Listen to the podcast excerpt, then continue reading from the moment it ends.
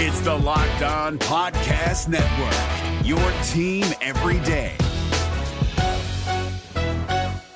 Kyle Crabbs here, host of Locked On NFL Scouting. Join Joe Marino and me every day as we provide position by position analysis of the upcoming NFL draft.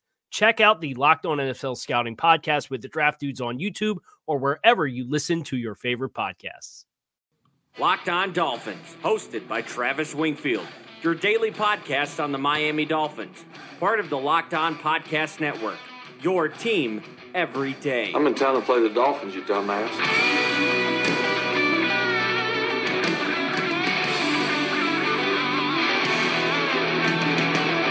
What is up, Dolph fans, and welcome into the Friday, September the 13th edition of the Locked On Dolphins podcast. I am your host, Travis Wingfield, and as always, I am here to bring you your daily dose of Miami Dolphins football. And on today's show, some last minute updates on Sunday's game against the Patriots, some roster moves and injury reports. We'll lock it up with the lock of the week, answer your questions on the Twitter mailbag, and it is College Football Friday. All of that and more, but first, before any of that, I kindly invite each and every one of you to subscribe to the podcast on Apple Podcast, Stitcher, TuneIn or Spotify, wherever you get your podcast from, go ahead and leave us a rating and review. Give me a follow on Twitter. It's at Wingfield NFL, still the number one follow on Dolphins Twitter as voted by Dolphins Twitter. You can find the show at Locked On Fins, and of course, the written work, including the preview piece for this game on Sunday, up on lockedondolphins.com. And with that, we have some injury news to get to. Let's bring on the Mad Dog. All right.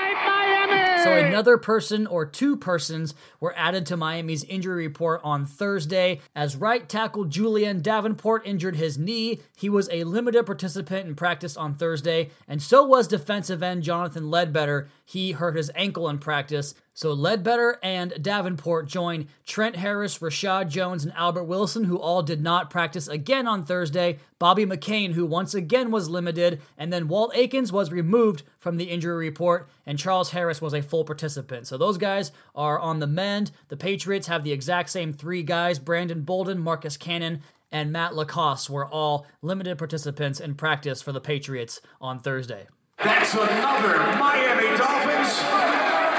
So on the offensive line, we're gonna have to figure out something because Julién Davenport, who had a rough game on Sunday, apparently will not play on on this coming Sunday in Week Two, and that means perhaps J'Marcus Webb shows up on the lineup. Not exactly sure where. I suppose at right tackle. Could they put Jesse Davis back over there? They could do that. J'Marcus Webb has experience playing both left and right tackle, but with Davenport now dealing with this issue, I imagine this has to get J'Marcus Webb into the game somewhere, unless you want to go with Isaiah Prince, the rookie, who to me did not look at all ready for prime time. So some shuffling up front after months, or I should say a month, of continuity on the offensive line with the same five guys every day in practice and throughout the preseason games. The other surprising injury news Jonathan Ledbetter, the undrafted free agent who started the week one game, an impressive feat for an undrafted free agent, and now, because of course he is, he lands on the injured reserve with designation to return for an ankle injury that was suffered in practice. He's going to be eligible to return week 10 when the Dolphins travel to Indianapolis to face the Colts, and in his place is a familiar face. Tank Carradine, so aptly named for this team in 2019, has been brought back. He'll be on the Dolphins roster, probably suits up on Sunday and plays against the Patriots. Other news, and I'm not sure if I would consider this actual news, but if he keeps speaking poorly about the coaching staff or of the coaching staff, then maybe it will become news. An article from the USA Today's branch of the New Orleans Saints coverage, the Saints Wire, published an article talking about the required package of picks they would have to spend to acquire cornerback slash safety Minkah Fitzpatrick. And let me set a few things straight here. I still think Minkah is a damn good football player, despite what the last week and a half or two weeks has told us. I think he will ascend to a blue chip status player sooner rather than later in this league. I do think they should have drafted Derwin James in that spot, but you all know by now that he was my number one overall player in that draft class. I also think they need to figure out what the hell they want to do or what they want him to be in Minkah Fitzpatrick. Of his 48 snaps last Sunday, only 12 of those came as a slot cornerback, and I know this team is undermanned at safety right now, but Minkah had the lowest passer rating against him of any slot cornerback in the National Football League last year. He was flat out terrific, and that's what he was in college, and it's a starting position in the NFL in today's modern game. This shouldn't be that hard. I mean, Brian Flores knows more football than you and I ever will, but I just don't get this. Play him in the slot. You already moved Bobby McCain from his best position in the slot to do so, so what the hell are we doing here? Just put him at slot cornerback, let him shine, let him become a Pro Bowler there. And one last thing here before we jump into your questions on the Twitter mailbag. There was a tweet by a Boston or a Patriots beat writer located up in Boston, Evan Lazar. He did the Brian Flores show back in January when the Dolphins first announced they were going to hire Brian Flores. He's a great follow, even though he covers the Patriots. I'm also going to be on his podcast tomorrow, I believe, or today, I should say, on Friday. So check that out. But he writes for CSLN Media in Boston. He's at Evan Lazar on Twitter. And during his breakdown of the Dolphins game on Sunday, he was recognizing a lot of concepts that are familiar to the Patriots with Chad O'Shea and Brian Flores both down here now, respectively. And one of those looks was an offensive package that I talked a lot about this offseason. It was Hoss, a play the Patriots ran multiple times on their game clinching drive in the Super Bowl. Essentially, this is what it is you empty out the backfield, you go five wide. You can have two backs, two tight ends. You can have one back, one tight end, whatever the case may be. You go empty in 11 personnel, for instance, with a running back out wide, a tight end in the seam, and then two more receivers. Check that. Three more receivers in formation. And Hoss stands for hitch option, seam, seam, and there should be another H on the end of that hosh, I guess, to complete the other hitch route. You go two hitches on the outside, you go vertical seams on the slots, and then you have a guy like Julian Edelman or I guess Jakeem Grant, Albert Wilson run an option route as the inside slot man, the closest slot in tight to the formation, and you create tons of matchup issues in terms of two deep versus one deep, the one on one coverage in that slot position. It's difficult to defend when you get the defense in the right package, and Miami ran that a couple of times on Sunday, and we're going to get back into that formation later in this episode on the lock of the week. But check out that work from Evan Lazar. He does great stuff. You can see some of these Patriots concepts starting to build into the offense already one game in. And when we get to the end of this season, because I know it's going to be tough to go through the film of this team all season long, we are going to, if we assume that a new quarterback is going to be put here, we'll make comparisons compared to Chad O'Shea's offense, what we saw so far, what we're going to see the rest of the way, and what we could see with those potential quarterback prospects in this offense. But that is for a future date, just as the lock of the week is for a future time in this current episode. We'll get to that in segment three. But first, if you guys are looking to head out for a sporting event, a live concert, make a memory that lasts a lifetime and let the Vivid Seats app help you get to your favorite live event. Enter promo code KICKOFF at checkout to receive a discount of up to $100 with Vivid Seats. And now that you've gotten home from work, you took off the gym clothes, you're sitting there on your couch, and you ordered your seats from Vivid Seats, and you're looking to get some food, but you don't want to cook. You had a long day at work, or maybe even a tough day at school, or you could still be stuck at the office. Either way, treat yourself to the meal you deserve, and your favorite restaurants come to you with DoorDash. Your sweatpants are on for the day, but you're sick of microwave leftovers and cardboard pizza. Enter DoorDash restaurant quality food with a living room dress code. DoorDash has been keeping me alive recently because I am all over the place going to school, doing the podcast, and DoorDash connects you to your favorite restaurants in your city. Ordering is easy. Open the DoorDash app, choose what you want to eat, and your food will be delivered to you wherever you are. Not only is your favorite pizza joint already on DoorDash, but there are over 340,000 restaurants in 3,300 cities, so you might find a new favorite one too. With door to door delivery in all 50 states and Canada, eh? Order your local go tos and choose from your favorite national restaurants like Chipotle, Wendy's, Chick fil A, and even the Cheesecake Factory. Don't worry about dinner, let dinner come to you with DoorDash. Right now, our listeners can get $5 off their first order of 15 bucks or more when you download the DoorDash app and enter promo code LOCKED ON. That's $5 off your first order when you download the DoorDash app from the App Store and enter promo code LOCKED ON. Don't forget, that's promo code LOCKED ON for $5 off your first order from DoorDash. This is David Harrison of the Locked On Commanders podcast, and this episode is brought to you by Discover. Looking for an assist with your credit card but can't get a hold of anyone? Luckily, with 24 7 US based live customer service from Discover, everyone has the option to talk to a real person anytime, day or night. Yep, you heard that right. You can talk to a real human in customer service anytime. Sounds like a real game changer if you ask us. Make the right call and get the service you deserve with Discover. Limitations apply. See terms at discover.com slash credit card.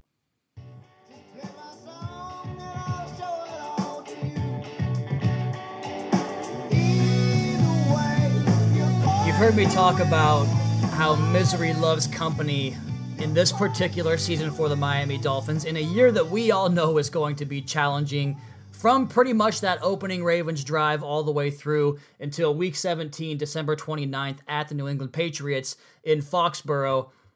But misery loves company so much, and watching Adam Gase put his tail between his legs and announce that his quarterback, his starting quarterback, who he pumped up all offseason as the reason he could become more aggressive, and then to only have the exact same crappy, short of the sticks game plan in the first game with the Jets, that quarterback has mono.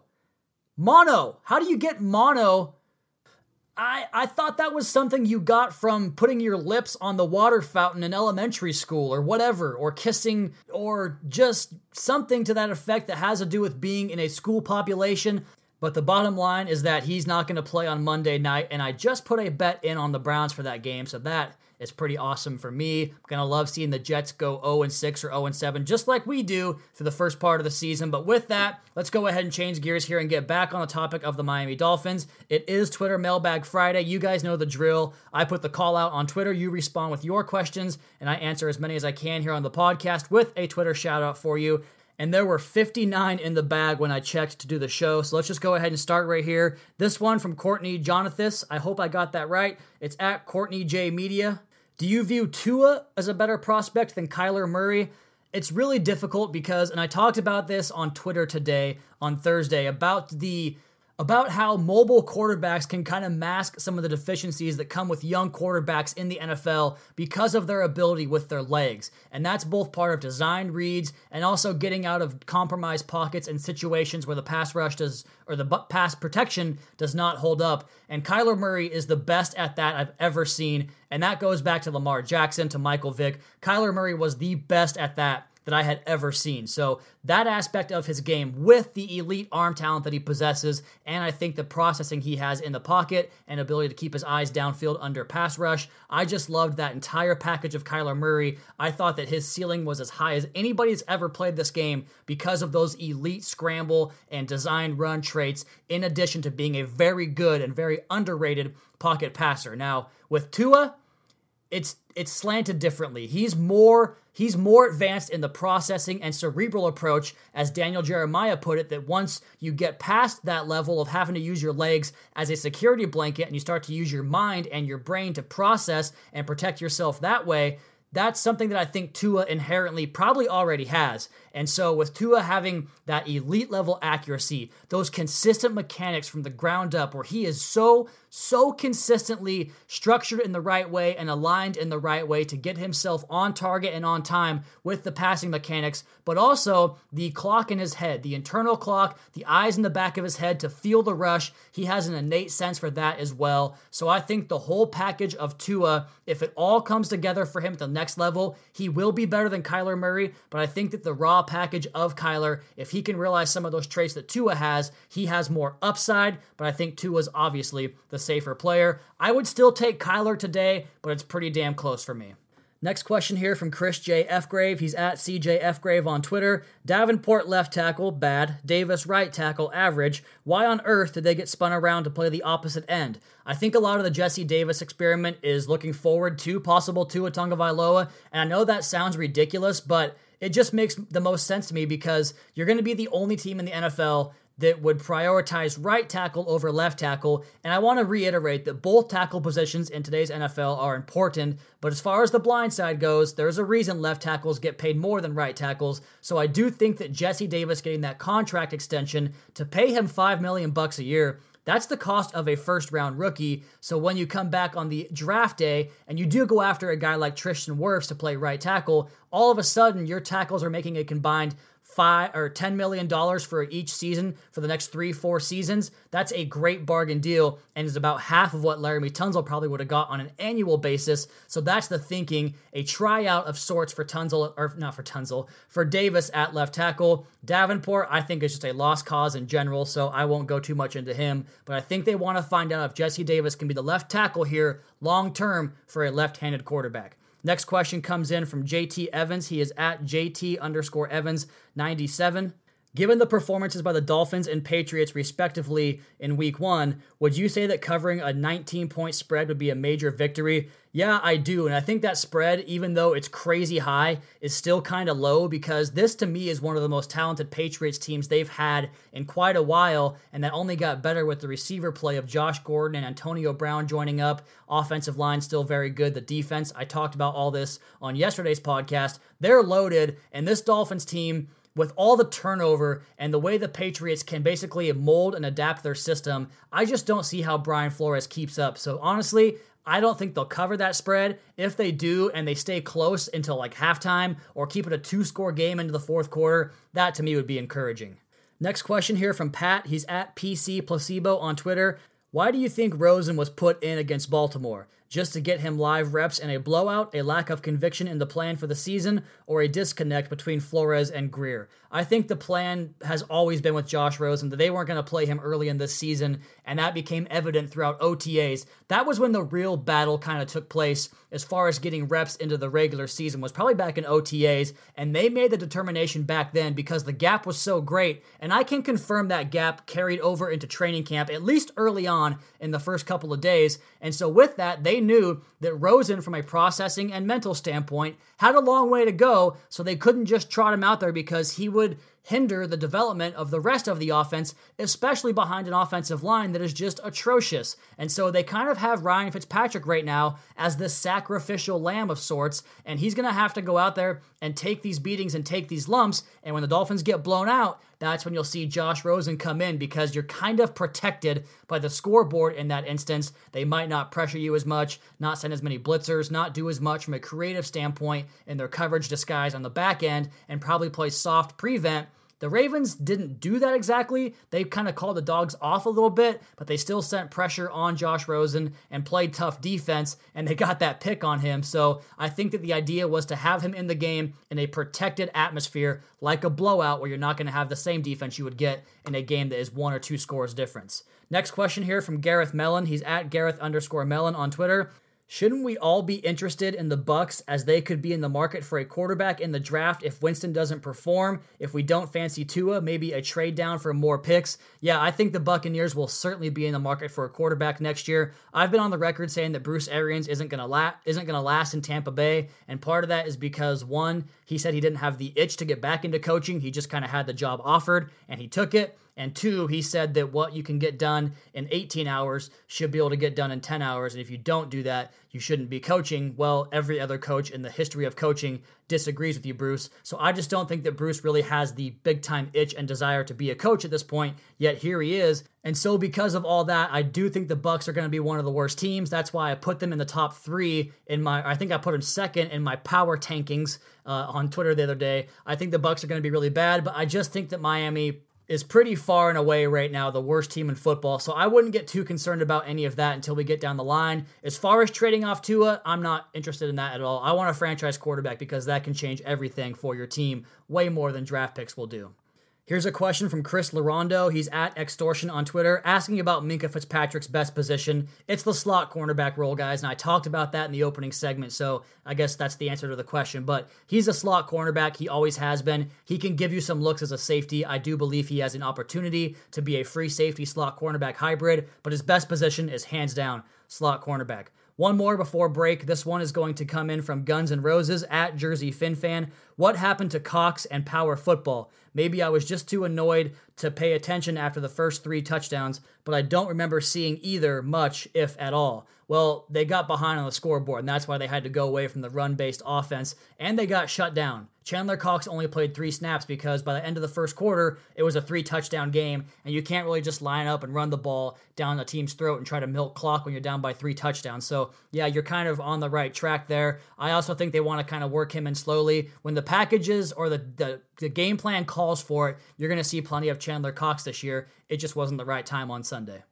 We've got some more questions here in the mailbag talking about this game on Sunday. We're also going to have my college football picks on the other side. But first, if you found a hundred bucks on the street, would you pick it up or keep walking? Of course you'd take the money. So why do you keep picking winners and not betting on them? That's why I go to my bookie where it's fast, it's easy, and they pay you when you win. Let's face it, where you're betting is just as important as who you're betting on. Don't wait for your payments. Check out my bookie. I wouldn't be telling you guys about them if they weren't the best in the business. Do the smart thing. If you're going to bet football this season, bet with my bookie. Did you know you could bet on games after kickoff? If by the second half it looks like your bet is going to lose, you can always just take the other side. And if you're the kind of guy that likes to bet a little bit and win a lot, who doesn't? Try a parlay. If all your picks come through, you'll multiply your winnings, and no matter how you bet, the NFL season is the best time of year. Join now and my bookie will double your first deposit when you use promo code LOCKED ON to activate the offer. That's promo code LOCKED ON. Visit mybookie.ag today. You play, you win, you get paid.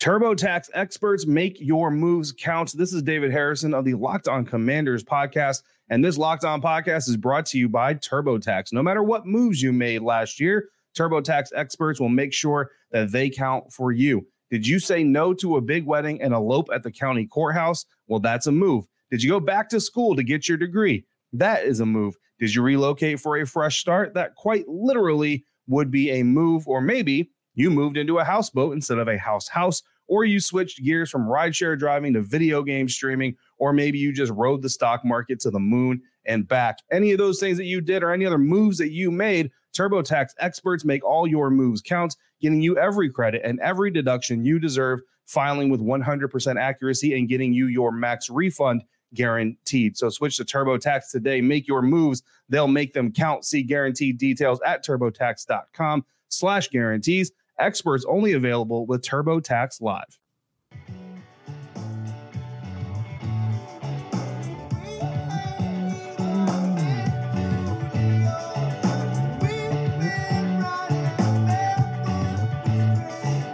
Hope all of your Friday afternoons are going as well as mine. The weather could not be any better out here in the Pacific Northwest. I'm sure it's still a scorcher down in South Florida, but good times are coming ahead as the weather starts to kind of mellow out for you guys. And with that, let's go ahead and jump back into the Twitter questions here and do a couple more of these. This one comes in from Beat the Patriots at I Sweetheart. I believe this is Yvonne. How's it going, Yvonne? Our run game was non existent against Baltimore, and the Patriots only allowed the Steelers 25 rushing yards from their running backs. How can the Dolphins attack on the ground? Well, that was one of the things I liked the most about the Brian Flores hire was that his defensive scheme really does a good job of committing bodies into the run fits against the running game, and that includes linebackers, safeties, slot cornerbacks. Everybody has to be involved in run defense, and they force you to try to beat them with creative design because they're going to outnumber you in the box. And that's really all running the ball in the NFL is, is trying to outnumber the opposition to the play side in terms of how many bodies you have compared to what they have to defend those bodies. So the Patriots are the very same way. They are going to find a way to get every single gap uh, filled, and then they're going to have guys rotate in behind that to fill the vacancies where the running back tries to pick through. So for the Dolphins to get off to a good start in the running game and to continue to have that success, they're going to have to be they're going to have to be innovative in the way they run things because like the Wildcat back in 2008. They're going to have to do some misdirection, some jet sweep action, some zone read, find creative ways to get the Patriots off balance and use their aggressiveness against them and then go against the grain that way. But I don't expect them to have a lot of success against the run on this Patriots defense. They are very good at stopping it. We have a lot more questions in here about Minkah Fitzpatrick. I will say that, yeah, I am pretty concerned about it just because I think that He's not playing like he should be right now, and the fact that he's calling out the coaches in the media is definitely not a good thing. Let's get to one more question here. This one comes in from Philippe A. He's at Phil underscore the Butcher. Which teams are our biggest threats for getting Tua? Definitely the Buccaneers, because I mentioned that Bruce Arians is pretty much checked out at this point. I think the Bengals are one of those teams, even though they played great on opening day. I know the the thing to do is to overreact to every single game, but you have to recall that opening day very rarely tells you about a team's true metal and true acumen as far as who they're going to be that season. Sometimes it does. I think the Dolphins' case, for instance, is very much who they're going to be a bad football team. Not that bad, but a bad team nonetheless. But recall the Dolphins went to Seattle a couple years ago and almost knocked off the Seahawks in that building. Week one's kind of a farce, so I think the Bengals are in that mix. I think the Jets are absolutely in that mix, mostly because their head coach is a doofus. I think that the Bucks, Jets, Jaguars could be, even though everyone's on the Gardner Minshew train, which they should be, go Cougs, but still, he's a sixth round draft pick who's starting his second NFL game, or his first NFL game in his second NFL appearance, I should say. That was worded weird, but you guys understand what I'm saying. They're in the mix, I think.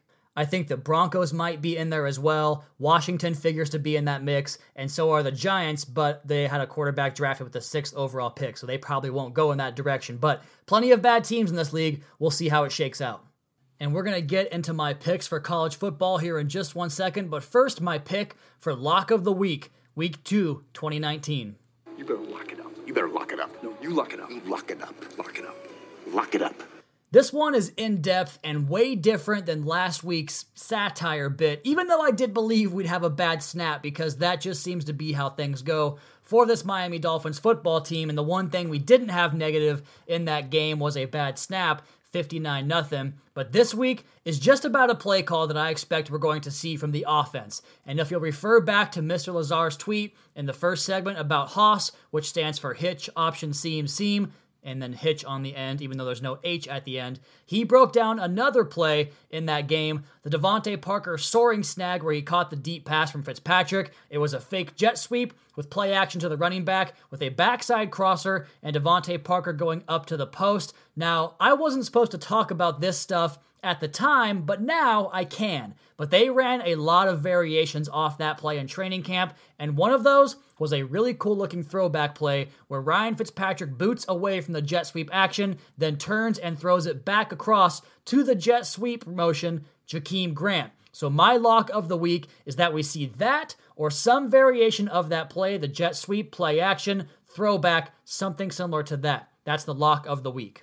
And since it is Friday, it is officially College Football Friday. We'll do my picks in one second. But first, the quarterbacks you have to watch this Saturday. Really, only one good game. The first one on the docket is at noon. That's Georgia at home against Arkansas State, an FCS opponent for Jake Fromm. He'll probably go like 12 for 13 with 150 yards and one or two touchdowns and hand the ball off a lot and then check out at halftime. The one you might get to see Tua Tagovailoa for three quarters, maybe, maybe a half. It's at South Carolina, a conference game on the road. It's on CBS. That just says fall to me. College football on CBS, the SEC. It's at 3:30 Eastern. South Carolina, kind of doo doo, but Tua plays a road conference game. That one's worth watching. And then late in the night, 10:45 Eastern for you guys out there. Justin Herbert and the Oregon Ducks host the Montana Grizz at Autzen Stadium in Oregon. 10:45 Pac-12 Network and Jordan Love and the Utah State Aggies are off this week, so only three quarterbacks to watch, unless you want to check out Joe Burrow and Jacob Eason and all those guys.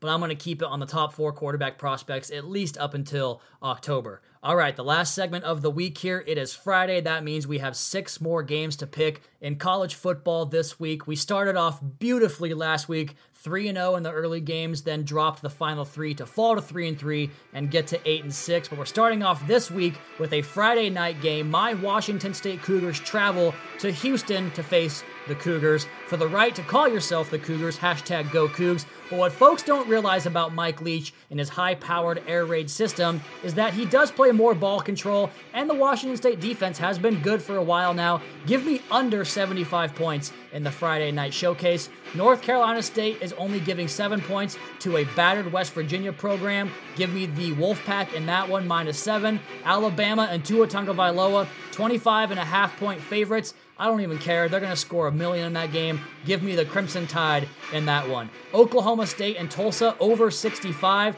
Both those teams like to score. Oklahoma State can't stop stop a nosebleed. Iowa State is getting three from Iowa at home. Give me the Cyclones in that one plus three. And Texas Tech, Arizona under 78 points in the nightcap. Texas Tech plays good defense. Arizona's offense is up and down. Give me the under there. So Washington State, Houston under 75. North Carolina State minus 7. Alabama minus 25 and a half. Oklahoma State and Tulsa over 65. Iowa State plus 3 against Iowa. And Texas Tech and Arizona under 78 points. And with that, let's go ahead and call that a week's worth of podcast. It was a great week of shows, and I appreciate you guys for sticking with me through these rough times for this football team. As always, Locked On Dolphins will have you covered as your go to source for all things Miami Dolphins football. And with that, please be sure to subscribe to the podcast on Apple Podcasts. Leave us a rating, leave us a review. Check out the other Locked On Sports family of podcasts for all the local and national coverage of your favorite teams.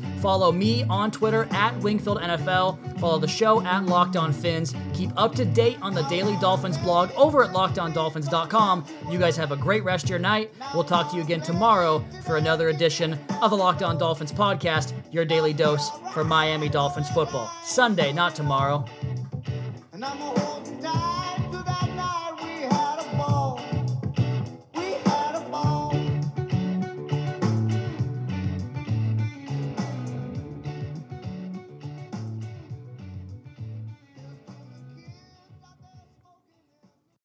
Is your team eliminated from the playoffs and in need of reinforcements?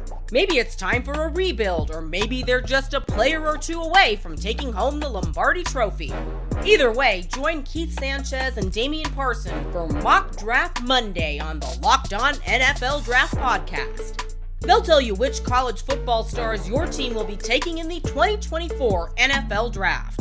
Check out Mock Draft Monday on the Locked On NFL Draft Podcast, part of the Locked On Podcast Network. Your team every day. Hey, Prime members, you can listen to this Locked On podcast ad free on Amazon Music. Download the Amazon Music app today.